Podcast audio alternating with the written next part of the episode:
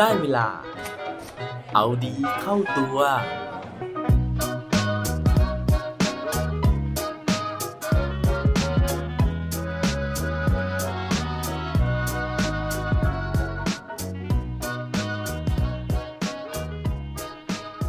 จะทำยังไง ถ้าแม้แต่เสื่อผืนหมอนใบก็ไม่มี สวัสดีครับ พบกับผมชัชวานแสงปรีดีกร และรายการเอาดีเข้าตัว รายการที่จะคอยมาหมั่นเติมวิตามินดีดด้วยเรื่องราวแล้วก็แรงบันดาลใจ เพื่อเพิ่มพลังและภูมิต้านทานในการใช้ชีวิตให้กับพวกเราในทุกๆวัน ในฐานะที่เป็นหนึ่งในคนไทยเชื้อสายจีนนะครับ ซึ่งมีบรรพบุรุษนะฮะซึ่งนั่นก็คืออากงของผมนั่นเอง ได้เดินทางข้ามน้ำข้ามทะเลมายังเมืองไทยนะครับ โดยหนีสถานการณ์นะฮะแล้วก็ความยากจนมาจากประเทศจีนแผ่นดินใหญ่ ผมมักจะได้รับคำสั่งสอนนะครับว่าการที่เราจะประสบความสำเร็จได้นะฮะเราต้องมีความอดทนนะครับ เหมือนกับบรรพบุรุษของเราหลาย ๆ ท่านที่พยายามที่จะมาสร้างเนื้อสร้างตัว แล้วก็พยายามที่จะฝ่าฟันอุปสรรคความยากจนต่าง ๆ จนทุกวันนี้นะฮะแม้จะไม่ได้ร่ำรวยนะครับเป็นเศรษฐีพันล้านหมื่นล้าน แต่ว่าเราก็สามารถที่จะใช้ชีวิตในฐานะที่จะเป็นชนชั้นกลางนะฮะแล้วก็ไม่ได้ลำบากอะไร วันนี้นะฮะผมก็เลยมีเรื่องราวนะครับของผู้ชายคนหนึ่งนะฮะซึ่งได้ข้ามน้ำข้ามทะเลมาจากเมืองจีนเหมือนกันนะครับ แล้วก็สามารถที่จะฝ่าฟันอุปสรรค จนเขาเนี่ยประสบความสำเร็จนะฮะเป็นมหาเศรษฐีหมื่นล้านเลยนะครับเป็นผู้ก่อตั้งกลุ่มบริษัทตะวันออกโพลิเมอร์อุตสาหกรรม เจ้าของธุรกิจผลิตยางฉนวนกันความร้อนค็อกเทปพลาสติกแผ่น แล้วก็พลาสติกขึ้นรูป รวมถึงอุปกรณ์ประดับรถยนต์ด้วยถึงแม้ว่าหลายคนนะฮะอาจจะเหมือนผมที่ไม่ได้รู้จักบริษัทแห่งนี้นะครับ แต่ผมเชื่อว่าเรื่องราวของผู้ชายคนนี้ในวันนี้ จะให้แรงบันดาลใจให้กับพวกเราทุกคนนะฮะ ถึงแม้ว่าเราจะไม่ต้องเผชิญหน้ากับการที่จะต้องโลสำเภามานะฮะ จะต้องหนีตายจากเมืองจีนมา แต่ผมเชื่อว่าใครก็ตามที่กำลังโลสำเภาชีวิตอยู่ ใครก็ตามที่กำลังหนีจากความยากจนอยู่ เรื่องราวในวันนี้น่าจะเป็นแรงบันดาลใจที่ดีให้กับพวกเราทุกคนได้ ถ้าเกิดว่าพร้อมแล้วนะครับ ไปฟังพร้อมกันได้เลยครับ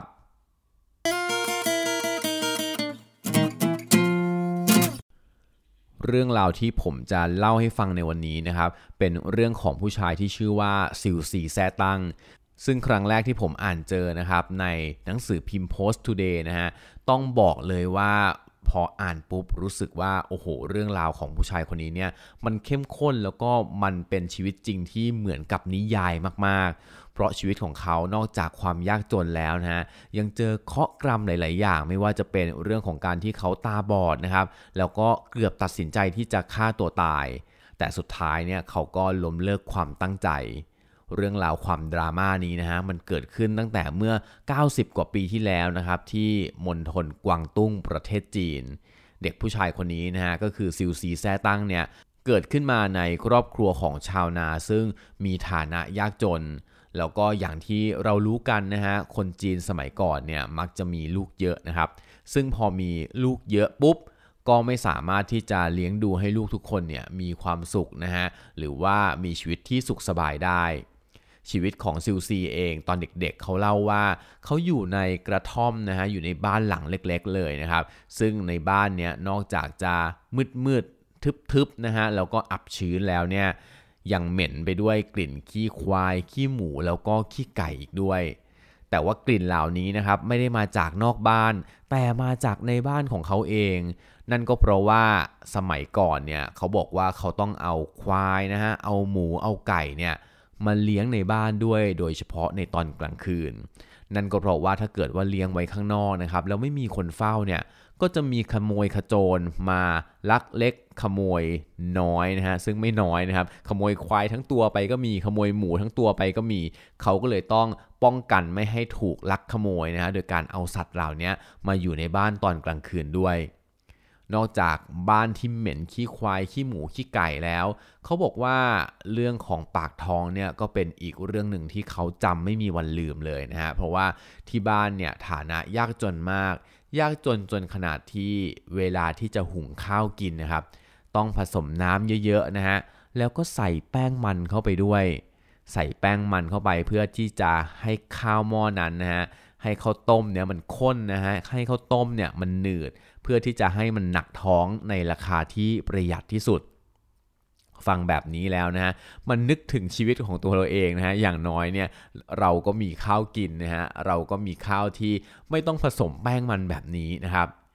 ทีนี้นะฮะนอกจากเรื่องของปากท้องนะฮะที่ไม่ค่อยจะพอมีพอกินแล้วนะครับ เขาบอกว่าชีวิตของเขาเนี่ยตกระกรรมลำบากมากๆ เพราะอยู่ๆวันหนึ่งนะครับ ในตอนที่เขาอายุ 13 ขวบนะฮะอยู่ๆเขาก็รู้สึกว่าตาของเขาเนี่ยมันฝ้าฟางนะฮะมันระคายเคืองแล้วก็มันมองไม่ชัด ซึ่งพอแหวกตาดูนะฮะก็จะเห็นว่ามันมีเหมือนเยื่อบางๆนะครับมาปกคลุมบนตาของเขาอยู่ ซึ่งด้วยความยากจนก็ไม่รู้ว่าจะรักษายังไงนะฮะเขาก็เลยทำตามความเชื่อในอดีตของเมืองจีนนะครับเขาบอกว่ามีการไปเอาใยแมงมุมนะครับ มาปั้นปั้นปั้นนะฮะแล้วก็มาทาที่ตานะครับ ซึ่งเราฟังดูแล้วนะฮะก็ไม่น่าจะหายนะครับ ผลก็คือปรากฏว่ามันไม่หายจริงๆนะฮะความเชื่อที่ว่าการใส่ใยแมงมุมเข้าไป หรือว่าหยักใยเข้าไปเนี่ยเพื่อที่จะไล่เชื้อโรคสกปรกเนี่ย มันไม่สามารถที่จะแก้ปัญหาได้นะฮะ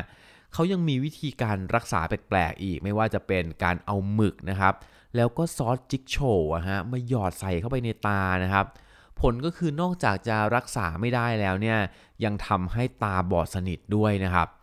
ตอนนั้นเขาบอกว่าเขาเสียใจมากที่ต้องกลายเป็นคนตาบอดนะฮะ เดินเหินก็ไม่สะดวกแถมยังต้องให้คนอื่นในครอบครัวเนี่ย ซึ่งมีภาระในการที่จะไปหาเลี้ยงชีพ ต้องมาดูแลเขาอีก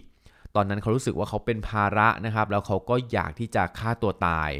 เคยที่จะเอามีดปังตอมาฟันใส่คอนะฮะ แต่พี่สะพ้ยก็มาเห็นซะก่อนแล้วก็มาห้ามทัน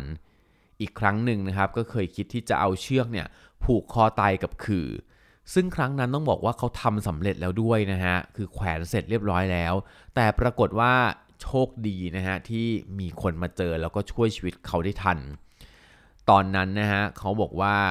หลังจากที่มีคนมาช่วย เขาเลิกคิดที่จะฆ่าตัวตายนะเพราะว่าเขาเห็นพ่อแม่ของเขาเนี่ยเสียใจมากๆ แม้ว่า พ่อแม่จะไม่มีเงินเลี้ยงดู แต่พ่อแม่ก็รักเขา เพราะฉะนั้นเขาก็เลยเห็นแก่ความรักของพ่อแม่ แล้วก็เลยตัดสินใจตั้งแต่วันนั้นว่าเขาจะไม่ฆ่าตัวตายอีก ซึ่งหลังจากวันนั้นนะฮะเขาบอกว่ามันก็เกิดเหมือนปาฏิหาริย์เบาๆนะฮะเหมือนสวรรค์เนี่ยมาโปรดเขานะครับ เพราะวันหนึ่งเนี่ยที่เขานอนหลับนะครับแล้วเขาก็ฝันนะฮะเขาฝันว่ามีบรรพบุรุษในอดีตของเขาเนี่ยมาบอกให้ไปหาหมอตาคนหนึ่งนะครับ ซึ่งเขาก็ไปหานะฮะแล้วก็พบจริงๆนะครับ จนกระทั่งได้ยากลับมาที่บ้านนะฮะเพื่อที่จะมาทาที่ตา แต่ความพีคนะฮะที่ผมประทับใจแล้วก็ตื้นตันมากๆ เขาบอกว่านอกจากจะทายาแล้วนะฮะด้วยความเชื่อนะฮะของชาวจีนของเขานะฮะเขาบอกว่า หนึ่งในวิธีที่เขารักษาควบคู่ไปกับการทายาจากหมอตาเนี่ยก็คือแม่ของเขานะครับ อยากที่จะให้เขาหายนะฮะจนกระทั่งสามารถทำถึงขนาดด้วยการที่ใช้ปลายลิ้นนะครับ เรียไปยังฝ้าขาวที่ติดตรงตราดำนะฮะแม่ของเขาทำแบบนี้นานถึง 8 เดือนนะครับ จนสุดท้ายแล้วเนี่ยอาการมันก็ทุเลาแล้วก็กลับมามองเห็นได้ในที่สุด อันนี้ผมเล่าตามประวัติของเขานะฮะแต่ผมเชื่อว่าถ้าเราทุกคนนะฮะประสบปัญหาสายตาแบบนี้นะฮะผมว่าการเอาลิ้นไปเลียที่สายตาเนี่ยอาจจะไม่ใช่การแก้ปัญหาที่ถูกต้องนะฮะแต่ว่าผมอ่านแล้วนะถึงแม้ว่าการรักษาแบบนี้มันจะไม่ถูกต้อง แต่ก็ประทับใจในความรักของแม่ครับที่มีให้กับลูกคนหนึ่งนะฮะจนสุดท้ายเนี่ยลูกของเขาก็หายดีได้ในที่สุด วันที่ซิลซีนะฮะเขา กลับมามองเห็นได้อีกครั้งหนึ่งฮะเขาเล่าให้ฟังนะฮะว่าเขาบอกกับตัวเองเลยว่าต่อไปนี้นะครับเขาจะไม่ลืมพระคุณแม่ แล้วก็จะตอบแทนพระคุณของพ่อแม่เนี่ยอย่างสุดกำลังเลย เพราะว่าท่านทั้งสองคนนะครับเหนื่อยเพื่อเขาเมือมากต่อไปนะฮะเขาก็จะเหนื่อยเพื่อพ่อกับแม่บ้าง แล้วก็จะทำงานอย่างไม่รู้จักเหน็ดเหนื่อย เพื่อที่จะ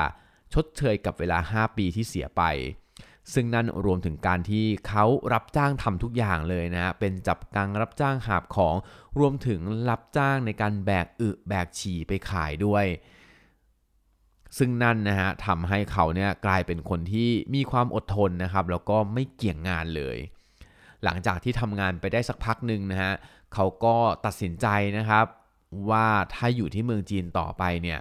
ไม่น่าจะมีโอกาสที่จะประสบความสำเร็จได้นะเพราะว่าบ้านเมืองเนี่ยมันลำบากมากๆตอนนั้นนะฮะชาวจีนหลาย ๆ คนเนี่ยเขาก็เริ่มอพยพมาเมืองไทยนะครับแล้วก็เริ่มพูดกันหนาหูนะฮะว่าที่เมืองไทยเนี่ยมันมีทรัพยากรมากมายนะครับมีความอุดมสมบูรณ์นะฮะในน้ำมีปลาในนามีข้าว เพราะฉะนั้นเนี่ยถ้าเกิดว่าขยันขันแข็ง ทุกคนสามารถรวยเป็นเท่าแก่ได้ทุกคน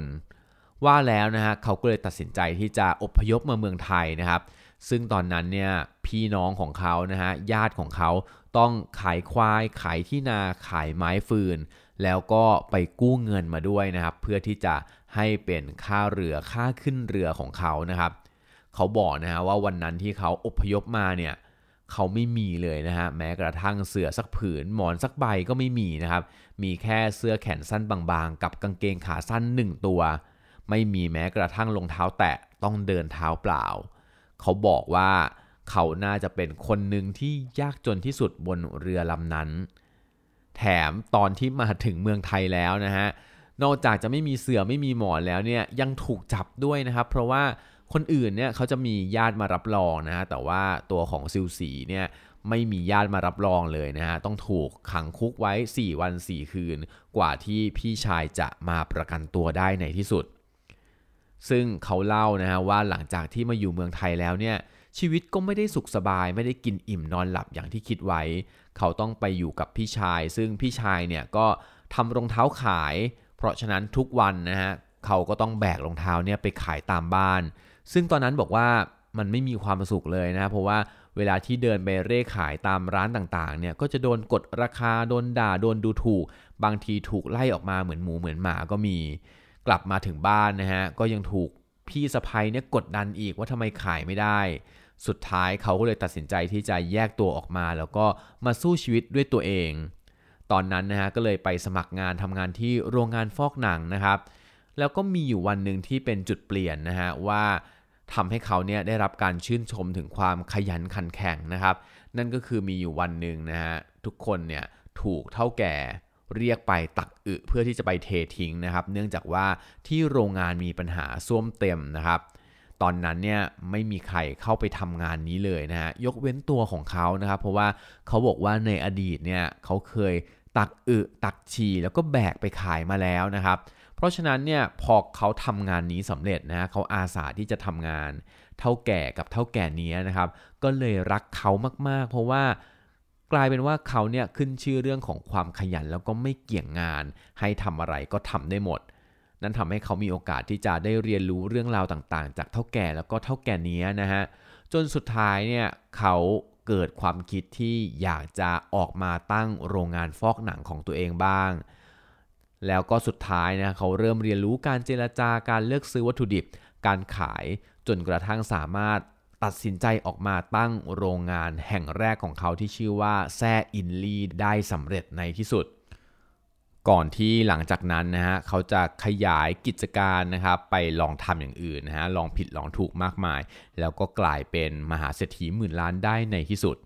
ซึ่งคุณซิลซีนะเขาบอกเอาไว้นะครับว่า หลักการในการที่เขาประสบความสำเร็จนะฮะก็คือว่าแม้ว่าเส้นทางจะเต็มไปด้วยขวากหนามนะครับ แต่ว่าเขาเนี่ยก็ต้องลองทำนะฮะเขาก็ต้องสู้ทำนะครับเขาบอกไว้ว่ากว่าจะรู้ว่าช้างม้าตัวไหนดีก็ต้องลองขี่ เพราะฉะนั้นการที่จะทำธุรกิจนะฮะแล้วอยากจะรู้ว่ามันจะเป็นยังไง ก็ต้องลงมือทำเท่านั้นนะฮะเพื่อที่เราจะได้เรียนรู้ปัญหาอุปสรรค แล้วก็ปรับใช้นะครับ แล้วก็แก้ปัญหาเพื่อที่สุดท้ายเนี่ยเราจะประสบความสำเร็จได้ในที่สุดครับ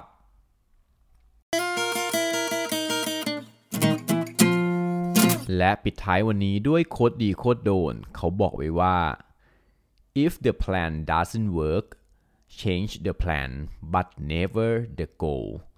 ถ้าเกิดว่าแผนที่เราตั้งไว้มันไม่เวิร์กนะฮะ ลองเปลี่ยนแผนแต่ อย่าเปลี่ยนเป้าหมายนะครับ อย่าลืมกลับมาเอาดีเข้าตัวกันได้ทุกวันจันทร์พุธศุกร์พร้อมกด subscribe ในทุกช่องทางที่คุณฟัง รวมถึงกดไลค์กดแชร์เพื่อแบ่งปันเรื่องราวดีๆ ให้กับเพื่อนๆของคุณผ่านทุกช่องทางโซเชียลมีเดียสุดท้ายนี้ขอให้วันนี้เป็นวันดีๆของพวกเราทุกคน สวัสดีครับ